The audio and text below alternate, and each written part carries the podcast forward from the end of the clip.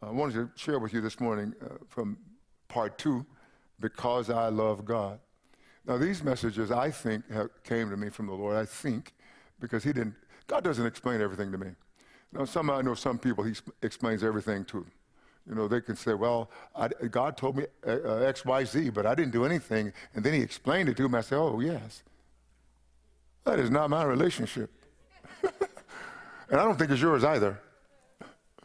You know, and so uh, I, I, believe that these messages uh, have come because there are too many churchgoers, and I, I decided to differentiate Christians with churchgoers. But we want to minister so that churchgoers will become Christians. And because I love God, there are things that we must do. And uh, uh last, last week I shared, because I love God, I will live a sacrificial life. And I'll, I'll be God dependent. We need some separation from who we were before Christ and who we are now. We need some separation. Uh, a lot of times, uh, when this is football season uh, in America, and uh, you'll see a wide receiver going out because they want to score a touchdown. I want to score a touchdown. That's me. I want to t- score a touchdown, not for my glory, but for the Lord's glory and you'll see them running, and there's a defender on them. I, I, it's been amazing how some of these young men can just so defend, and they're on them, as they say, like a, like a glove on a hand. They're on them. And sometimes the wide receiver will do something to gain separation. He may slow down with a little elbow in him to gain separation so he can have the ball. And, and so I want you to gain separation from who you were before Christ. There's not enough separation.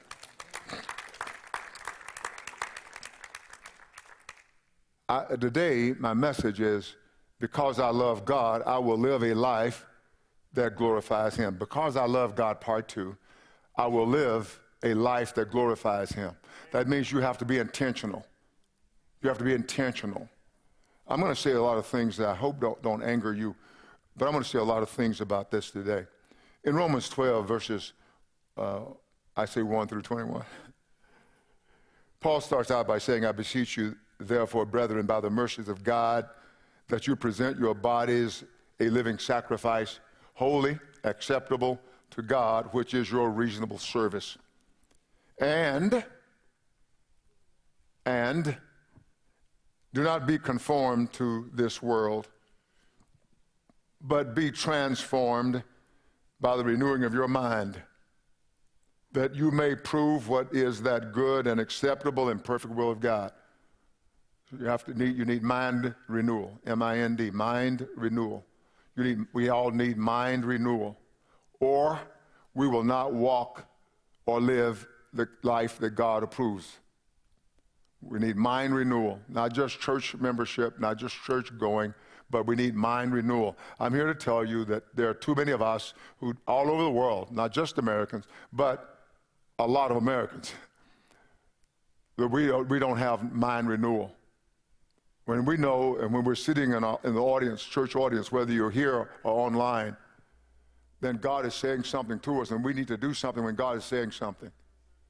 Pastor Jackson said, God said, pull into the garage. Well, why, Lord? No, pull into the garage and save your daughter from getting some wood shrapnel and yourself, but yourself last. So that's what God is after in, in, in, the church. Jesus died for the church. That's not cheap grace. And that's not a cheap offering. That's not a cheap price that God paid for you. God paid the ultimate price. We have to look at that. You're, you're not in Christ because of your goodness, about how nice you were, so God saved you because you were so nice. You, you, you, nobody fits that bill. Even the, the quote unquote nicest sinner is rotten. His righteousness is as filthy rags before God. And so you and I have been bought with the highest price. Therefore, we ought to live a life to glorify Him. As we are transformed in our minds and are made more like Christ, we come to approve and desire God's will. Right now, you may have a lot of questions. Well, I don't know about this scripture. I don't know what that means. I don't know if I want to do that. Well, that's because you haven't come. You haven't come or gone far enough. But we come to approve and desire God's will, not our own will for our lives. And I think there are too many of us who are churchgoers and we want our own will for our lives. But if we would do what God says, if we'll have our minds renewed, then we will discover that God's will is what is good for us. Do you remember as, as a child, at least, I don't know if it was an East Texas thing, I don't know if it was the, the church thing I was in or the community I, was, I grew up in or we grew up in, but uh, there were always, uh, dad and mom would always say to us when we would get a bit out of line, you know what that means? We would get a bit out of line, and children will get out of line and we get a little out of line, they look at us and say, Look, I know what's good for you. You know, I, I didn't dare say anything out loud, but I would think, No, you don't. you know, rebellion inside. But they did know what was good for me. And, and God knows what's good for you. And when you come to your senses, as I came to my senses when I got a little older, I recognized mom and dad knew what was good for me.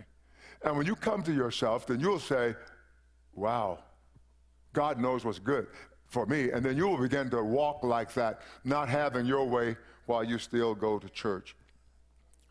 Being in Christ Jesus is a transformational life. Being in Christ is a transformational life. You are transformed, you are metamorphosed you go from being what you were, the creature that you were, to being something beautiful. And so it's not the worm on the tree limb that, that is so glorious, but that butterfly. And that's who you are becoming. Paul says it like this If anyone is in Christ, he is a new creation. I, I, I know people say a new creature, uh, that's, that's acceptable, but it's really like a new kind of thing, a new kind of humanity. That's what he's saying to us. You're a new kind of humanity. But some of us don't feel like that. We go, well, I'm not. Well, we said if anyone is in Christ. If anyone is in Christ, he is a new creation. Listen, old things are passed away. Old things are passed away, or old things have passed away. Behold, all things have become new. Now, behold, all things have become new. Normally we stop there, but the scripture doesn't stop there. Verse 18 says, Now all things are of God. So all, all things have become new. Now all things are of God, who has reconciled us to himself through Jesus Christ. Wow. What, what an amazing story. So what I'm saying, this, we, are, we are surrounded by chaos and craziness. Now, let me talk a little bit more about my childhood. My dad would, would say, okay, son, go play with these boys, but don't become like these boys. I wanted to go play with my, little buddies. We're growing up together, but don't become like them. You're working with them, but don't become like the ungodly. But I'm afraid for us. I'm afraid for us. Now, listen, my passion is what, uh, what moves the heart of God. My passion is the church of Jesus Christ. My passion is nothing else the church of Jesus Christ. And I want it to be your passion too. Why? That we might be the glorious church that Jesus died for. That's what I want to see. We have no obligation to the flesh to fulfill the desires of the flesh. We have no desire, no, no, no um, desires or commitment, no, no obligation, as it were, no obligation to fulfill the desires of any entity in this, in this world. We have no obligation. But first, that obligation is to Jesus Christ. We don't, we don't have to, or we don't owe the flesh anything, nor do we owe anything else anything. We owe God first. Paul says it again. Um, in the scripture in Philippians, he says, My earnest expectation and hope is. Now, I added is because I, I, I, grabbed this out of, the, out of the scripture, out of the text, and I wanted to make it just a, a little bit uh, different so it would flow rather than uh, uh, uh quoted verbatim because there were things I didn't need there. But I've, never, I've not at all changed the thought. My earnest expectation and hope is that in nothing I shall be ashamed. We don't want to be ashamed, what? With you? No. Before God. So I'm going to live a life that glorifies Him. But with all boldness, as always, so now also Christ will be magnified in my body. I'm going to live, live, a life that glorifies God. Paul says, I'm going to live a life that glorifies God. I, I would that you would say, I'm going to live a life that glorifies God. Not, not a, a, a life that would get me millions and billions of dollars. That'd be nice to have it. We could do a lot of good with it. But that's not the life I'm living. At the end of the day, when the sun goes down on my life, I want to say, I live for Jesus. Put on my gravestone, he believed God. I want to live a life that glorifies God, and each of us should have that intent and that desire. So Paul says that in nothing I shall be ashamed, but with boldness, as always, not sometimes. I'm, I'm really striving for that always. I always please, I always please him. That's what I'm striving for. As always, so now also Christ will be magnified in my body, whether by life or by death for by life or by death. And so when I live, I want Jesus to be magnified, and that's what I want you to want. That Jesus will be magnified as I live. And then I want to die also in a way that Jesus is magnified. Whether I, I die in a rocking chair or die on the field or die right here in front of you, I want Jesus to be magnified. And that should be all of our desire. We talk about a world gone crazy and a country gone crazy. And if you and I don't think the world's crazy and the country's crazy, we are dot, dot, dot. Paul says these things before he says in, in Corinthians 1 21, we often quoted, but he said those things first, and then secondarily he says, For me to live is Christ you're not going to die a, a, a death that glorifies the Lord until you live one, a life that glorifies the Lord. He says, For me to live is Christ. For me to live is Christ. Is that really true of you? I ask you. I know it's early in the morning here. You wanted something really more joyous?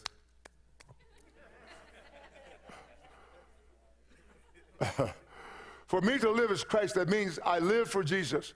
And whatever Jesus wants, that's what I give. He has given so much. We often talk about our soldiers giving the ultimate sacrifice, and we weep over that. And that's not even wrong with that. We weep over that. And we won't weep over Jesus giving the ultimate sacrifice for us and our children, our children's children, our husbands and our wives. I weep. And I want to give him everything that I can. I cannot give him everything he deserves. I'm just one person, but all of us together couldn't really give him everything he deserves, but we can sure try. And that's my heart. For me to live is Christ, and to die is gain. I don't lose when I die because he didn't lose when he died. See, this is how glorious it is to be called Christian. This is how glorious it is. This is not just some religion. This is Christianity. And to glorify the Lord means I honor him. I esteem him. I do everything to magnify him, not to make him larger, but to make him, as it were, larger in my life so people can see and know. That's what that's about. Now, in 1 Corinthians chapter 6, listen to what Paul says. This is how you glorify the Lord. You live a life that glorifies the Lord. Don't live for yourself. Now, I do know, I can tell you because I'm looking at people. And I know that there are people online. We always want something for us. And you have to live beyond that. Now, there's nothing wrong, uh, you know, with you guys, your husbands giving your wives a, a wonderful life, or, you know, the best you can give her. There's nothing wrong with that. Or, or ladies, you responding beautifully to your husbands. There's nothing wrong with that. That is not what I'm saying. But here, Paul talks about living a life that glorifies God. Now, to what he says, and I'm, I want to say this sort of addressing the political climate because what we have found with statistics is that the way the world thinks, you can find a church and they think that like that too. Wow. What an indictment. And don't think I'm talking about just one side of you. I'm going to tell you like i am talking about uh, East Texas language. I'm talking about all of y'all. all of us. So, so statistics say that, that our views are not different than the world's views. In Espanol, we say, que lástima. Or we may say, que vergüenza. Que vergüenza, it means what a shame, what a pity. So, so we should not be thinking like them. We should so influence them that they think like us. All things, you, you guys get too quiet, so I'm going to stay right here, especially on this left side.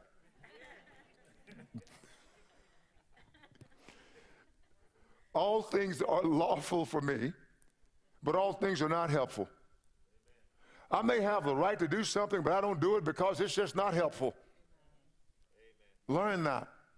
Walk that out. That's why you're here. If you're not going to do the will of God, He might as well take you. Which, which, what are we going to do? Just take you out of here. We'll, we'll, be, we'll cry for you, but you'll be gone.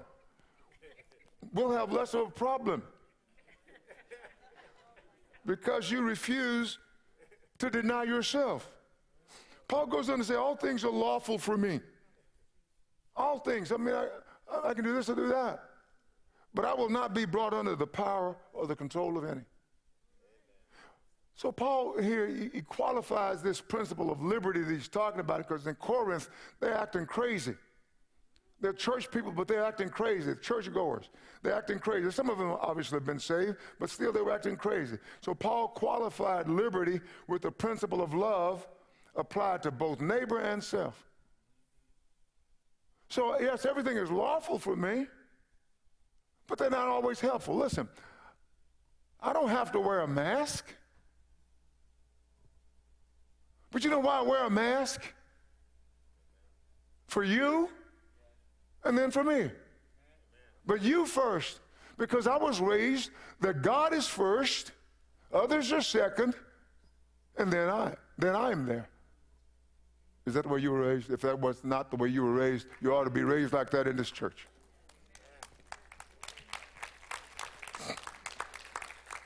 You see, liberty, which was not beneficial for everybody, was detrimental.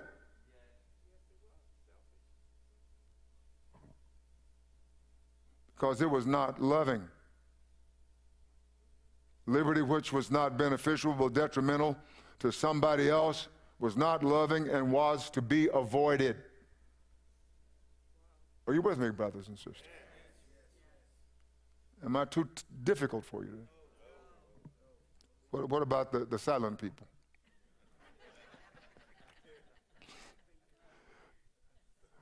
Liberty became slavery because it was not motivated by love.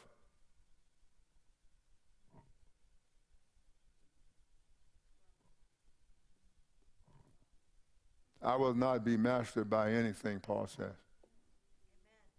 And the Corinthians were saying things like this Food's for the stomach, and the stomach for food. But Paul said, But God will destroy both it and them. Now, the body is not for sexual immorality, but for the Lord, and the Lord for the body. And so, what the people at Corinth were saying, man, uh, you know, God made food, and, and uh, when I'm hungry, it means I got to do something about it. These are church people. Paul goes on and says, food for the stomach, and the stomach for food was another slogan. It was a slogan to justify their immorality. And, and brothers and sisters, I, I find that that is just too much an issue with churchgoers and some Christians. Why do I say these things? Because I want you to be different. Why do I say these things? Because I and we are pouring out our lives so that you will be all right. And so at the end, when Jesus comes, you won't be ashamed. You won't, you won't say, rocks fall on me, but you will have walked this thing out. And I'm going to just say, church should never, ever be a beating session, but it should not be a therapy session, a massage session for you to just, oh, that feels good. Oh, stay there. but we want to be helpful. Because I love God, I will deny myself. Because I love God, I will live a life that glorifies Him. That's what God wants for us. So these people were arguing, uh, they wanted to justify the immorality, and they argued that the reason that uh, uh, they, they reasoned that food was, was uh, pleasurable and necessary. So when the stomach signaled hunger, food was taken to satisfy that hunger. So they said that when uh, uh, sex is pleasurable and, ne- necessary, and so when our bodies signal that desire, it needs to be satisfied. And they didn't care where they satisfied it. And there's some churchgoers who are like that, and they justify it by lying. But Ch- Paul drew a sharp distinction, a sharp, a sharp line between the stomach and the body. The body, in this context, meant a lot more than physical frame, the physical, the physical body. It referred to the whole person. It's composed of flesh, the material, and the spirit, the immaterial. So you are more than just a body. Your neighbors may be a body and soul, but you're a spirit, soul, and body. The body, Paul is saying, is not perishable, but eternal and it was not meant for sexual immorality, but union with the Lord. What am I saying to all of us today? I'm saying that we should be living a life, and are, those of us who are saved, in union with the Lord.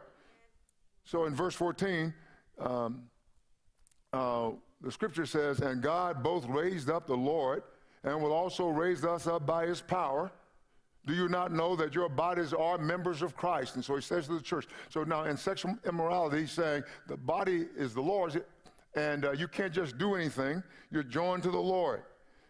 He said, Don't you know that they're members of Christ? Shall I then take the members of Christ and make them a member of a harlot? Certainly not. Or do you not know that he who is joined to a harlot is one body with her? For the two, he says, shall become one flesh. But he who is joined to the Lord is one spirit with him. What is Paul saying to us? Paul is saying to, us, as he said to the Corinthians, that you cannot just take yourself out in the public sphere and join yourself to just any cause. Because you are for the cause of Christ. You are the light of the world. You are that city that is set on a hill. I know, listen, when they argue to you that America is the city set on a hill and they bring you all of their paraphernalia, all of their documents. You tell them, no. The church is the city set on a hill. Don't you believe that? If you come on, brothers and sisters. If it sounds to you like I'm anti-American, you throw that out. That's the devil who's lying to you. Now, America is not my idol. I don't have idols. America is a place I love, but it's not my idol. And I think the Holy Spirit has me saying that because some of us are not convinced.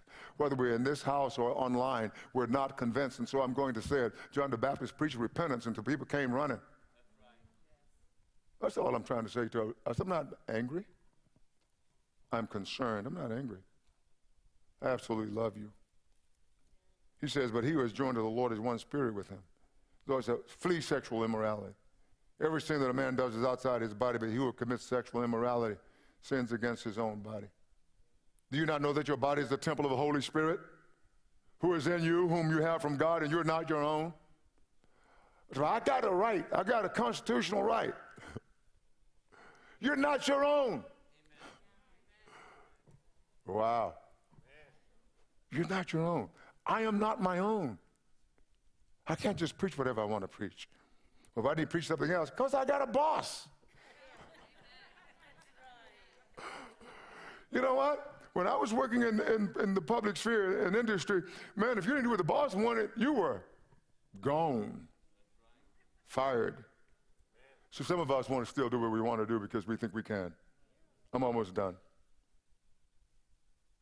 You're not your own, for you were bought at a price. You were bought at a price. You were bought, paid for by the blood of God's Son. That ought to do something for us. It ought to move us in some direction, and the direction it should move us in is toward God, toward living a life that glorifies God. You're not going to make it if you don't glorify God. You're not going to make it if you're not obedient to God. You can say, But Lord, I did all these wonderful things in your name. He says, Depart. I never knew you. It's going to happen to some folks you know. I hope it doesn't happen to, to you because they know you or me. He says, You were bought at a price, therefore glorify God in your body and in your spirit, which are God's, which belong to God. I'm going to end here. I want to end in a more upbeat note. I will live for the benefit of others, yeah. I want to leave, that, leave there. Christ did not please himself. Yes, but that's where I left it. And because I love God, I'm going to do what he says. Amen. Amen.